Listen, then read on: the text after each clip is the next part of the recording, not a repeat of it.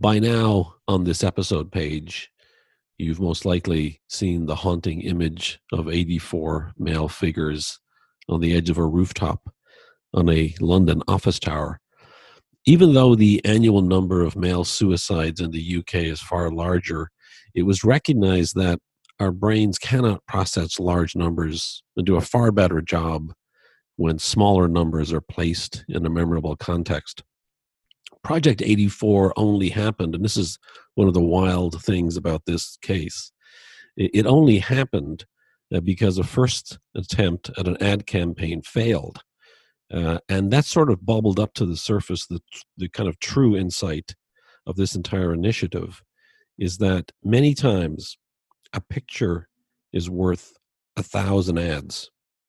The first campaign didn't work, and it was recognized that because this organization, CALM, did not have a, a very deep pockets for marketing, that there was no point in uh, going down that direction of trying to create a, uh, a, a uh, quote unquote advertising campaign.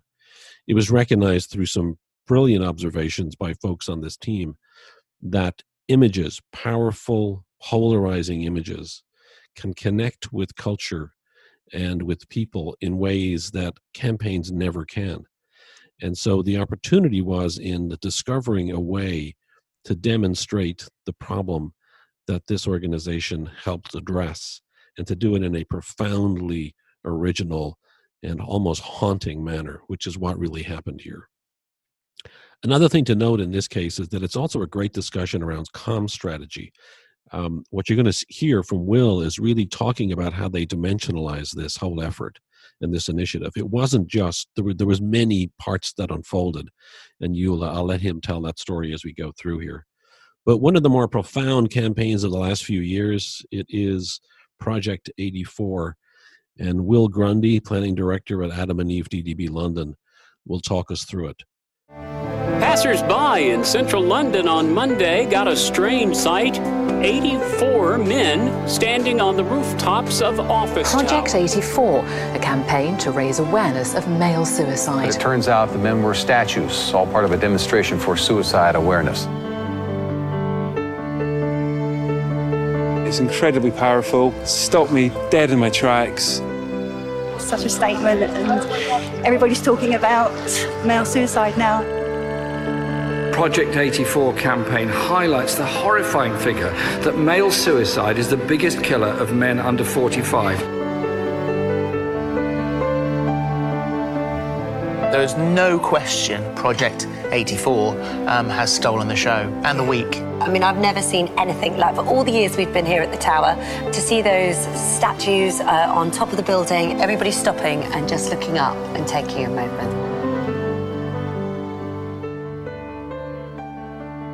I'm very pleased that my honourable friend, the member for Thurrock, is taking on the responsibility as the Minister for Suicide Prevention, the first time a government has had a minister appointed to such a post. So, welcome, Will Grundy. Good to have you uh, on the talk about calm. It's great to be here. Thank you. So let's uh, let's start off by just having you explain what calm is and how uh, how you personally or Adam and Eve uh, connected with them originally. Sure. So CALM is actually an abbreviation. It stands for the Campaign Against Living Miserably. Uh, and they are a charity, they're a suicide prevention charity in the UK. Um, so, at the heart of everything they do is a helpline that is open 365 days a year from 5 till midnight every single night. Um, that is there for anyone and everyone who is uh, feeling low uh, or feeling suicidal. So, it is a charity that is there to save the lives of both men and women.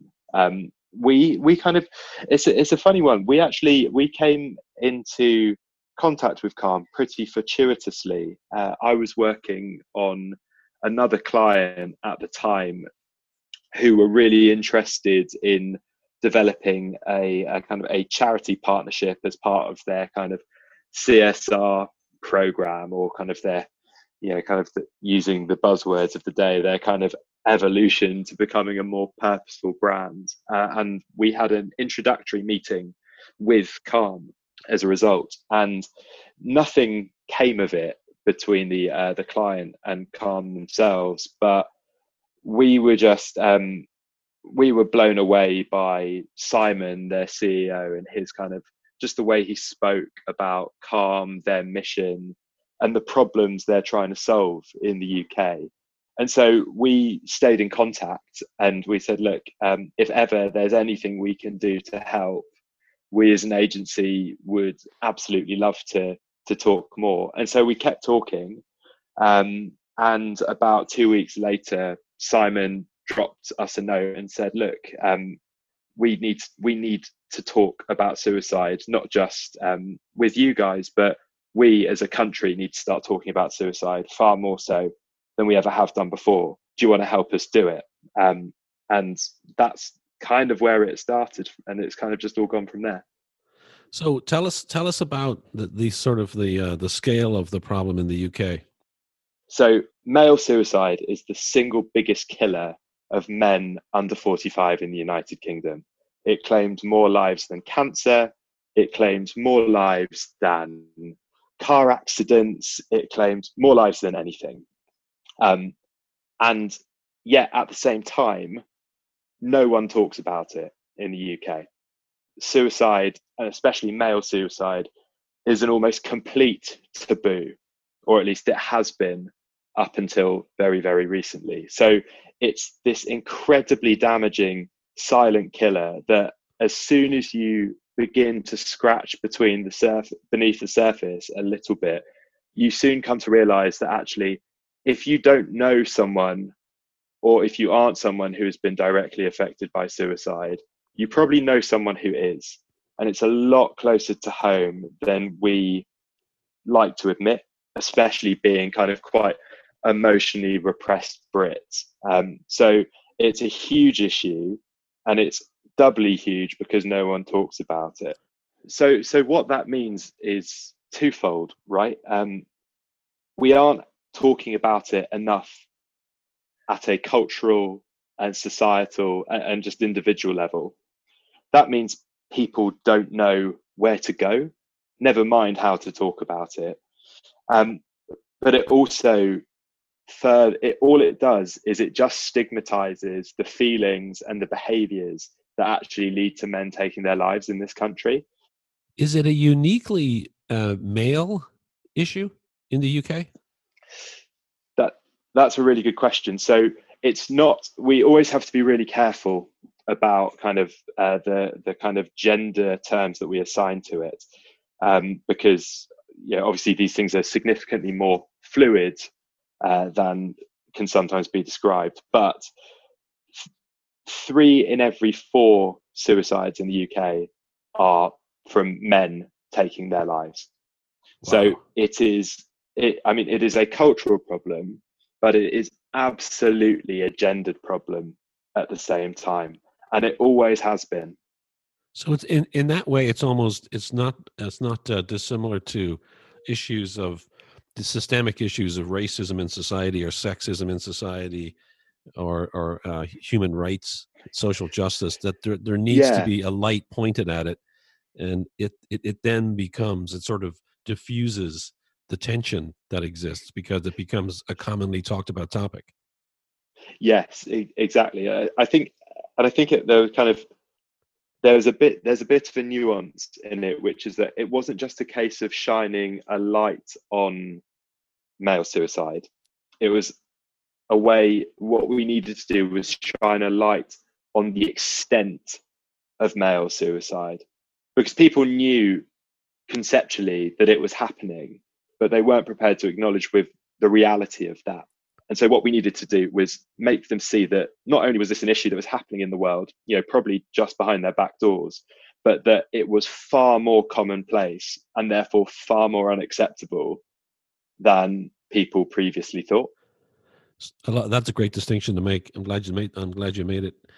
Uh, tell us, tell us about how you sort of uh, delved into the subject matter as a planner. Was there some, was there some existing work from the client? Did you guys do anything primary yourselves? How we kind of went about understanding the problem was and, it, and it's almost criminal to admit this on a um, on a strategy podcast. But actually, the the reason the way we got to Project 84 was by actually messing up first time around. So what very few people will remember or even have seen was a campaign that we created about uh, five months before Project 84, which was a, a press campaign that went live on World Suicide Prevention Day, which is always in the middle of September. And we published three real suicide notes of calm supporters who had been on the brink of taking their lives, but had found hope at the final second. And they shared their notes with us, and we republished them in these beautiful, heartbreaking uh, press images that ran in every single broadsheet uh, and every single, basically every single Sunday publication uh, we could get our hands on. And what we found was that it was it was brilliant advertising and something that we as an agency were both incredibly proud of, but also genuinely hoped would make a difference. But there was absolutely no reaction to them, and there was there were a few kind of more visits to the website, but the debate that we needed to provoke an insight in culture just didn't happen. What we realized very quickly was that if we wanted, we couldn't just talk about suicide. We had to get people to talk about suicide via a creative idea. And so I think it, it forced us to say, look, we need to act far more like a PR agency than an advertising agency. And instead of being the piece of content that appears on the margin of a newspaper, we need to become the headline. And so what we went about doing from a planning perspective is saying, okay, like let's let's be honest with ourselves. Unless you're, you know, I don't know, John Lewis at Christmas, very few bits of advertising genuinely permeate culture and genuinely create water cooler conversation. But what we found was that in the place of advertising, actually, images and starkly brutal pictures that captured suffering or tragedy or outrage, time and time again, were the keys to creating conversation.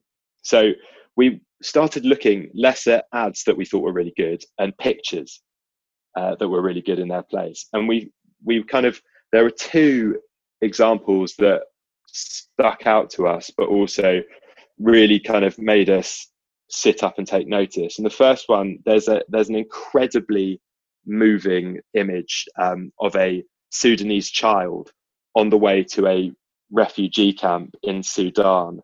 And he's on his way to this refugee camp to get food, and he's being eyed by a vulture. And uh, Kevin Carter, who's the photographer, won the Pulitzer Prize for it. But it also it captured na- international media attention. It galvanized a huge amount of support behind aid agencies in Sudan, and it it forced people to realize that the kind of the famine that was taking place in Sudanese Africa wasn't a thing of the past. It was very much still a thing of the present. So we had that, and we also had, if you remember, um, during the kind of Syrian refugee crisis, there was that terribly shocking image of that poor baby um, that had died on the beach at Bodrum in Turkey. Yeah, he was drowned. And, he was face down yeah, on the beach. He had drowned. yeah. yeah, shocking image. Yeah, absolutely horrific. But again, what it did was it not only did it force everyone to acknowledge and engage with a human tragedy that was yeah it was happening somewhere else but we were all still kind of complicit in it and we were all definitely ignoring it but what it also did was it made a, a, human tragedy of immense and kind of understandable, ununderstandable proportions much easier to engage with, much easier to understand. And that those for us were kind of key. So we had to kind of we had to find an image that would compel you to look at it, almost horrify you in the way that you consumed it, so as to provoke and incite debate, but it also had to find a way to capture the extent of male suicide in a way that was both shocking in its extent, but also incredibly understandable in its execution. So let's let's step back a little bit and go back to notes for a second because I want to I want to Yeah. make sure we draw this distinction because this is sort of the key insight for me throughout this whole case is the idea that of, of sort of the power of an image being so critical to Yeah. incite outrage and it's it's not it's not it's the sort of the recognition from the first attempt which was notes suicide notes Mm. that the the that uh, an image is more powerful than the concept of an ad and that Yes, and that yeah. the ad in its form even though it was a powerful in its subject matter it didn't have the it couldn't break through in culture. It wasn't Yeah. powerful enough to break through in culture. So i guess what you guys and i'd love you to take us inside this conversation are, are, are the activities. So the, the first the first question i have is what what did not work about notes? What was it about notes that did not work I think it's um, so to your to your point around it not breaking through in culture. Um, it wasn't even placed in culture in its execution. You know, it was an ad. It sat in the bottom right of the it was and it was a the print Times ad. on Sunday. yeah it was, a, print, ad, Yeah. yeah. So you know, it like it's still on the on the surface of it. Um, it still had a good deal of reach. Um, you know, from a media placement, it was smart because people spend more time with Sunday papers and are therefore more likely to engage. But you know, kind of the vast majority of advertising, whether we like to tell ourselves differently or otherwise, isn't cultural in its value uh, and in the way that it's executed. Yes. Um, we wanted an image that didn't just kind of incite culture, but existed and came to life in culture as part of the idea. But how did you? But how Um, did you? Um, how did you? How did you come to the conclusion that you had an image problem, a, a, a photographic image problem? So, so we kind of we said, look, clearly advertising advertising doesn't feel like the answer. Also, the reality of advertising for Calm, like Calm's total revenue in 2017 was about a third of the marketing budgets of most kind of big UK brands, right? So the the normal tools that you use to create conversation, create word of mouth, create all of that kind of stuff that advertising can create are just completely off the table. And so it forced us to think very, very differently about the way in which we could create those same results, but without the tools. So we started saying, okay, if you can't advertise, if you can't make an incredibly emotional TV ad, and if we kind of know that, you know, kind of brilliant press and poster advertising, as much as we loved it, isn't the answer, what are the types of tactics and what are the types of things in culture that have kind of demanded conversation, have demanded attention, and galvanized people around them to call for change? And that's where we started looking at images because images throughout history have been, you know, kind of ways of telling stories and conveying outrage, tragedy, suffering in a far more powerful, far more visceral way than messaging tends to be. Where did the sort of search for your image? Where did it come from? Were there a number of things under under consideration before the actual image was decided upon?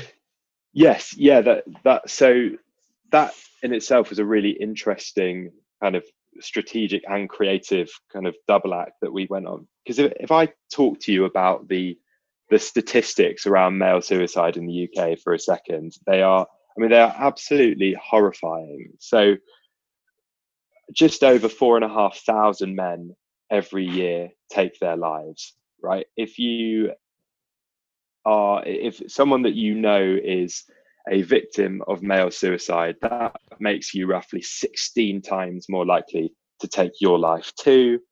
Every single suicide costs the UK economy approximately 1.25 million.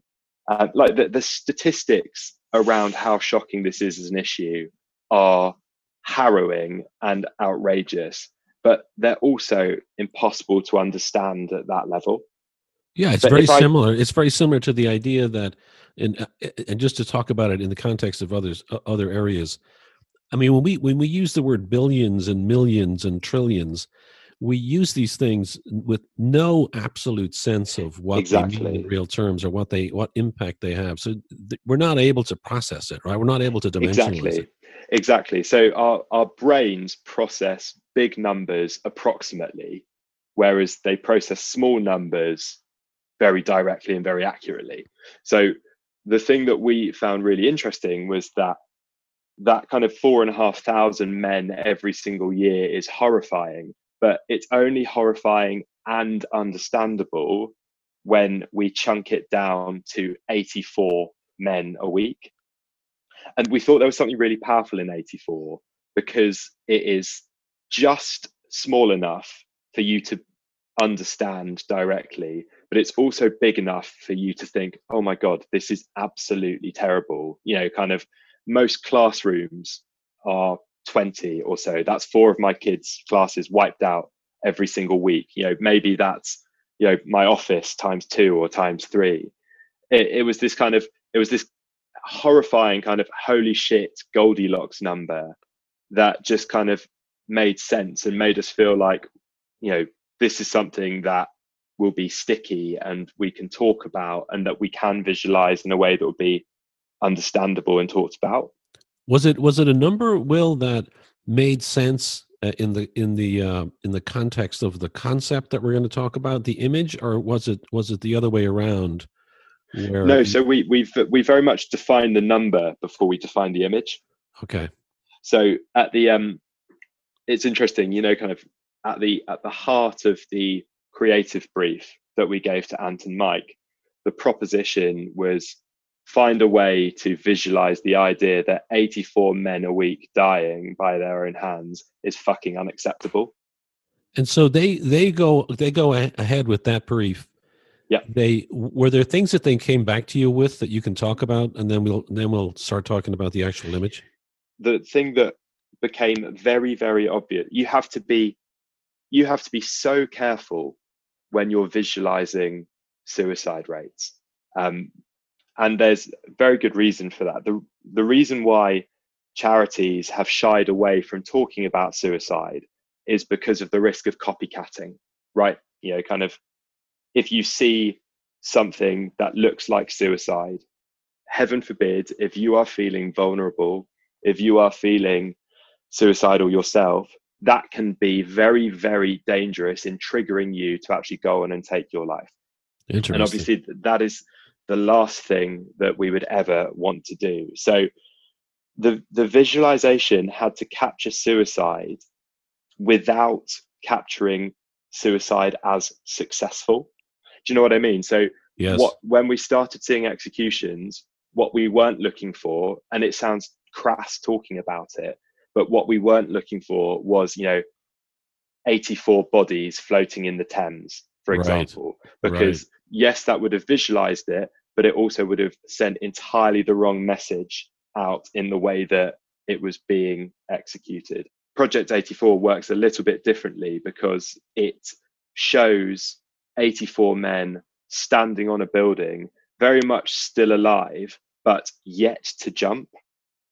So it as you as you say fergus it works in a slightly different way because there i guess there's far more sense of jeopardy when you see that image and when people experienced it for themselves on the itv tower because it felt like it was something that needed stopping both by actually acting but also just by taking a photo sharing it having a discussion about it. So it's it's an, it's an example of sort of the, the most dramatic and most terrifying scenario that's used in movies and Yeah. TV shows to kind of um, um, represent this this implicit act, right? And I mean, it's Yes, an yeah. absolutely haunting, haunting image. I've seen Yeah. it. I've seen it a hundred times, but every time I open open up a file or see it, see that Mm. image again, it is just it is equally as powerful as the Sudanese uh, Yeah. in a different way, of course, but it, it is Yeah. equally as powerful. I mean, just amazing to think about that. Yeah, yeah. I, I mean, I, I I feel exactly the same. I remember, I remember standing underneath it on the the day that we went live with it. And honestly, just thinking about it now makes it, it gives me shivers every time I see it. You're right because it's it's no less. I guess I guess this is what we're aiming for, right? It's it's the power of an image, um, and that power is both immediate and it's also enduring. So even though Project 84 is the best part of two years ago now, I still see that tower with those statues sitting on top of it, and I feel profoundly offended by male suicide, and I feel like I want to do something about it. Um, and as I say, I think you're right in that kind of it is a it's a motif or or an image that in some ways we've already seen in culture, haven't we? Like we've seen in movies, we've seen people standing on the top of a building, and we've kind of we've all kind of been there vicariously or not. Yeah. And so then to see 84 men, you know, kind of very very hauntingly standing on the top of an incredibly high, incredibly kind of foreboding looking building, I think is just you know it, it took the execution to a level that made it truly transformative and and kind of cultural in it in its exposition. So you you um you guys place these statues, which when I first saw Yes. the image, I thought they were real men. Yeah. because they're dressed in hoodies. You, Yeah. they're they're they're they're the shape of real, but they're not mannequins. I mean, these are these are No. these are duplicates of real men's bodies, and it looks like it's men standing around. So, how did you Yeah. how did you get to the idea of them being statues? Was uh, and what's the story behind each of the statues? Yeah. So so the idea was the idea was always to make 84 statues um, as our way of visualizing it, but we wanted, I think, kind of we were very very sh- clear in our minds that what we needed to, if if the entire objective of Project 84 was to incite conversation, every element of the idea had to be built and produced in a way that would add to that conversation, right? So we could very easily have just put mannequins up on top of the building and put some hoodies on them. But instead, what we did was we made it hard for ourselves and we worked with a an American street artist called Mark Jenkins who has himself had mental health issues. And instead of just making 84 statues, what we did was we created a series of workshops where families of um, you know who who had had brothers, fathers, sons, husbands take their lives, they came down and they made the statues themselves with Mark leading them. So actually, um, what a lot of people don't know about the statues is that they're just made of sellotape, uh, loads and loads and loads of sellotape.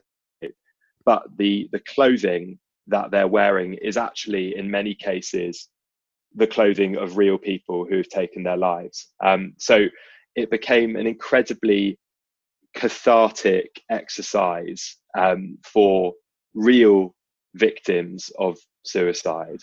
But it also then meant that there were lots of stories that we could pass on through Calm's social media channels, through our collaboration with ITV, which I'm sure we'll talk about, and also in the press more broadly, so that we could kind of amplify the story, but also make it feel very, very real, very intimate, and very human at the same time. So to the to to the ITV collaboration, this tower is the is the ITV tower, Yes. uh, where the where the um, where the forms are, where these these figures are placed on top of, Yeah. and that tower to me, at least, it looks like it's maybe twenty stories or roughly something like that. So it's it's equal. It's enormously powerful when you're standing on the ground looking up at it, and uh, it was across two buildings, not just one building. Yes. Yeah, it was. So it's um, the 84 were above. So 12 of the statues were at slightly closer to ground level on top of the This Morning studio. So for um, your listeners who aren't kind of absolute ITV junkies in the UK, This Morning is a flagship breakfast show hosted every single day by Philip Schofield and Holly Willoughby, who are proper national treasures. Um, and they, we pitched the idea to them uh, because we wanted, one, we wanted to create proper reach and conversation for the idea. uh, and also because, frankly, we wanted an incredibly scary, foreboding building as well to to put the statues on top of. Uh, so so yeah, kind of the vast majority of them are incredibly high up in the sky, and they they properly pierce the skyline. If you kind of if you're walking around London, or the middle of it, the ITV tower is just in a totally different way to something like the Shard or whatever. It is just completely imperious, and you see it for miles. And so when the statues went up on top of it, even if you were nowhere near the South Bank, which is where the tower's located, you couldn't help but see them. So people would come out of Waterloo, for example, which is the UK's biggest train state, busiest train station, and they would happen upon these statues from afar, all of which kind of created intrigue and conversation that kind of added to the idea. The reveal happens. Tell Yeah. us about what the reveal uh, creates, and then ultimately um, how it uh, makes a profound change within government and government policy. Sure. So the we revealed the statues on Monday morning. We didn't do any PR or preceding or anything like that, so no one knew it was coming. And then at nine o'clock on Monday morning, these statues appeared, and at exactly the same time, this morning started. So up and down the country, people were seeing on their television Phil and Holly standing underneath the statues, talking about the fact that they were doing a very, very special episode of this morning to capture Project 84.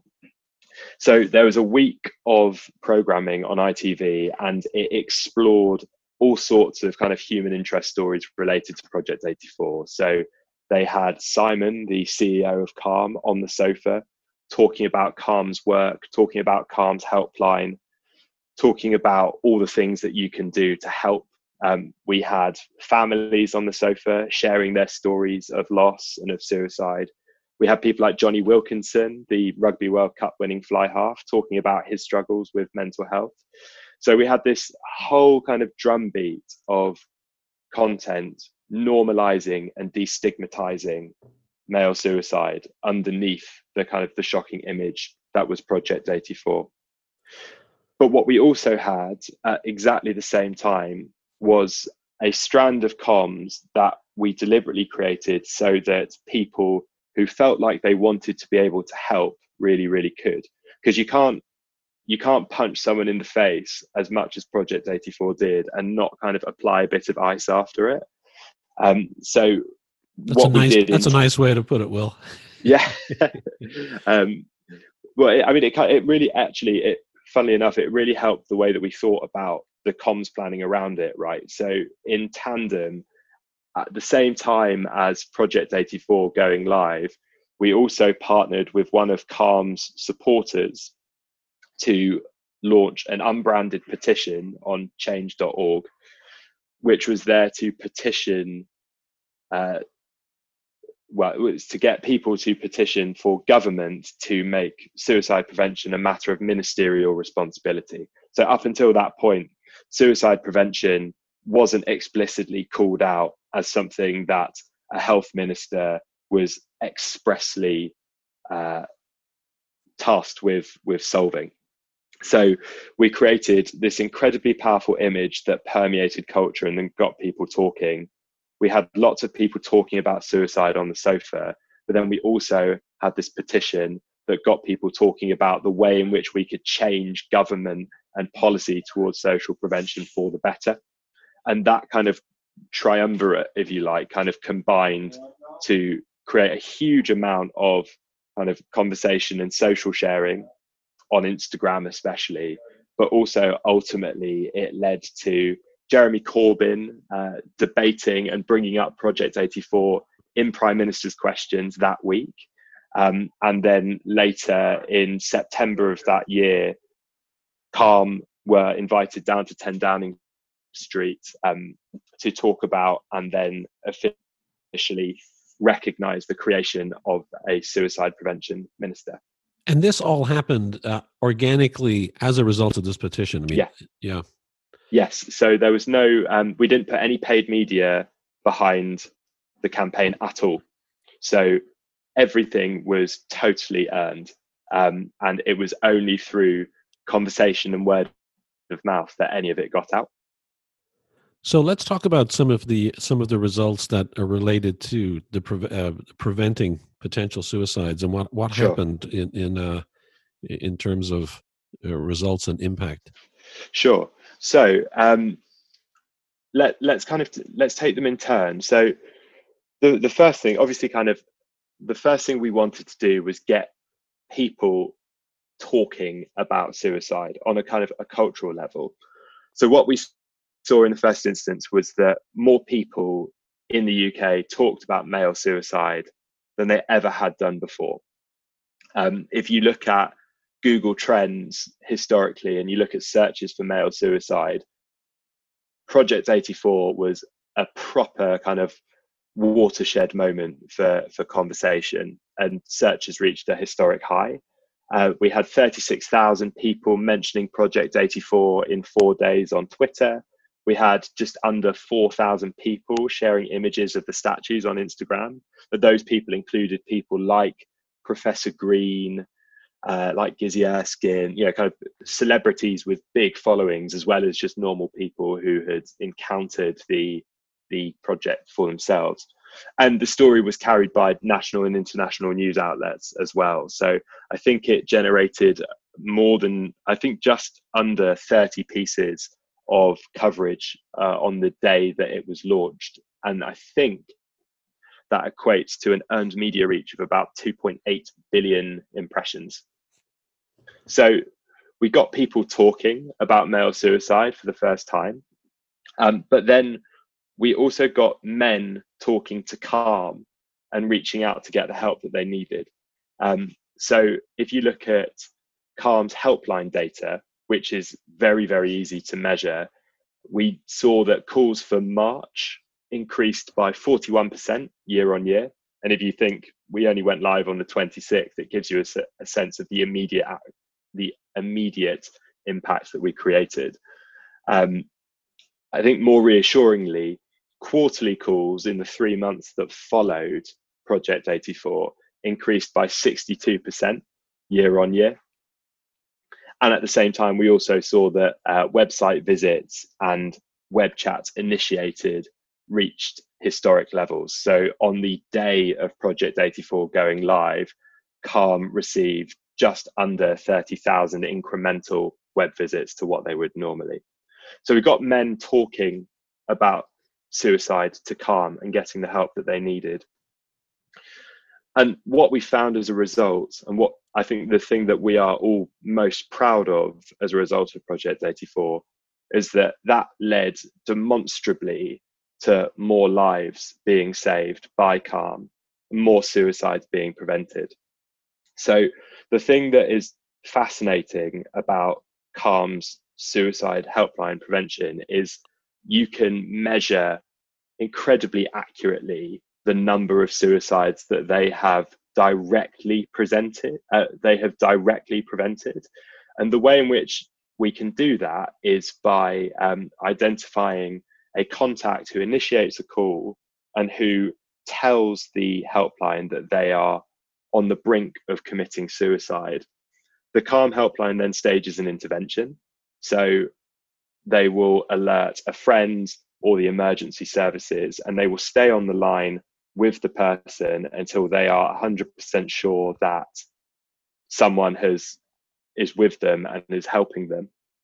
And then the calm helpline recontacts that person 24 hours later to double check that they are still alive um, and so it allows you to measure with pinpoint accuracy the number of suicides prevented uh, and what we saw was that thanks to project 84 Calm was able to save more lives, um, both in the immediate weeks and months after Project 84, and also in the 40 weeks post Project 84 than ever before.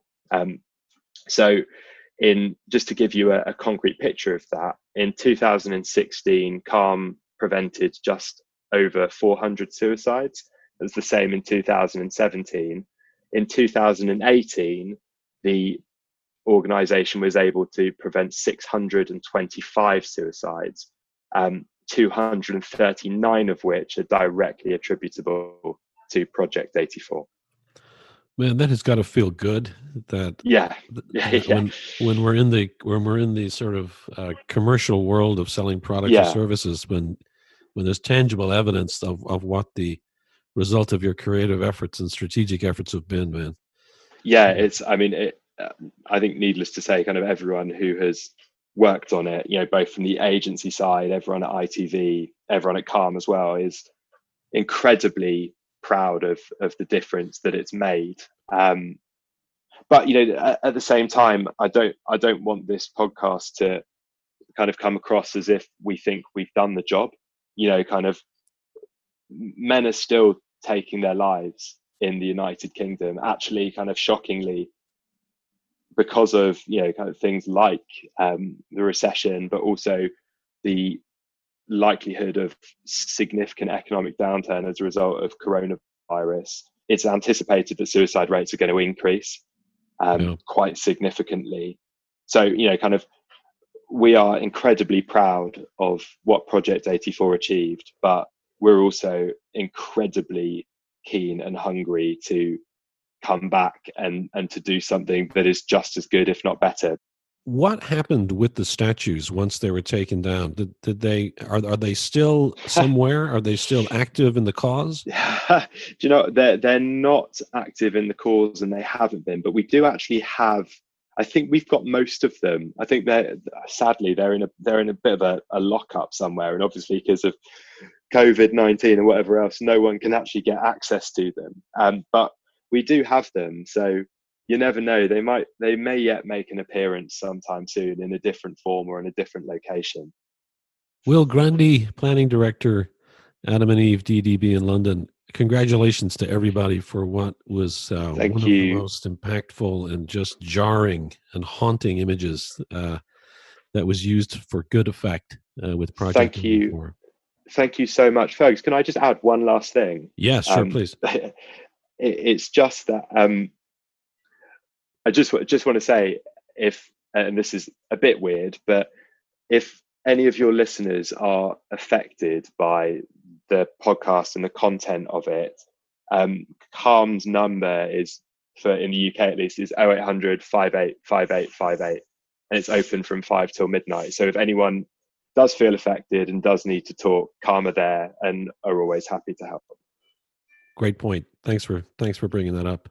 Thanks for coming on uh, this episode, Will. Great having you on. Absolute pleasure. Thank you so much. Take care, and we'll see everybody on the next episode.